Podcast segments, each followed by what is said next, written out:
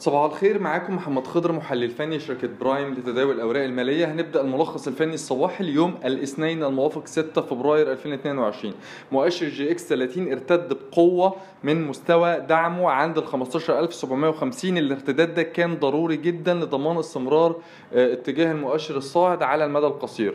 طيب طول ما المؤشر محافظ على ال 15750 وده اللي إحنا قلناه في الاجتماع الصباحي جلسة امبارح قلنا آه، إن مكونات مؤشر EGX 30 بعضها كسر مستويات دعم وممكن تواصل الضغط على المؤشر ورجحنا أكتر تماسك البنك التجاري الدولي حوالين منطقة دعم ما بين ال 49 ل 50 جنيه وارتداده ل 53 54 وده اللي حصل جلسة امبارح. ورجحنا إن المؤشر مش هيستهدف ال 15 300 لكن هو ممكن يخترق 16100 من 15 800 ل 15 700 وده اللي حصل جلسة امبارح. طب إيه اللي إحنا شايفينه جلسة النهارده؟ شايفين إن مؤشر EGX 30 ممكن يواصل الارتداد اللي بدأوا جلسة امبارح من 17 من 15 750 ل 16 300 16 600 لكن عشان أضمن استمرارية الاتجاه الصاعد لمؤشر EGX 30 على المدى القصير لازم مؤشر EGX 30 يكسر منطقة المقاومة ما بين 16600 إلى 17000 هنقول لك على مستويات دعم مهمة في مكونات مؤشر EGX 30 عينيك عليها خلال الفترة اللي جاية ممكن يظهر عندها مشتري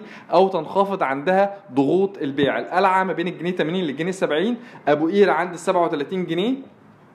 المجموعة المالية هيرميس ما بين 17 جنيه 16 جنيه 80 السويدي عند ال 11 جنيه مدينة نصر ما بين ال 3 جنيه إلى ال 2 جنيه 80 ننتقل منها على مؤشر EGX 70 مؤشر EGX 70 خلال تعاملات جلسة امبارح كسر مستوى دعمه آه، الرئيسي عند ال 2800 وبكده هو ممكن يستهدف آه، مستوى دعمه التالي عند ال 2700 ما زلنا نعتقد أو نرى إن مخاطر البيع في أغلب مكونات مؤشر EGX 70 مخاطر بيع مرتفعة. وصول أغلب مكونات مؤشر EGX 70 لمستويات تاريخية متدنية بنعتبره لفرصة لبناء المراكز بشكل تدريجي. رؤيتنا لا تزال إيجابية على كل من مؤشر EGX 30 و EGX 70 على المدى المتوسط والطويل الأجل. شكرا.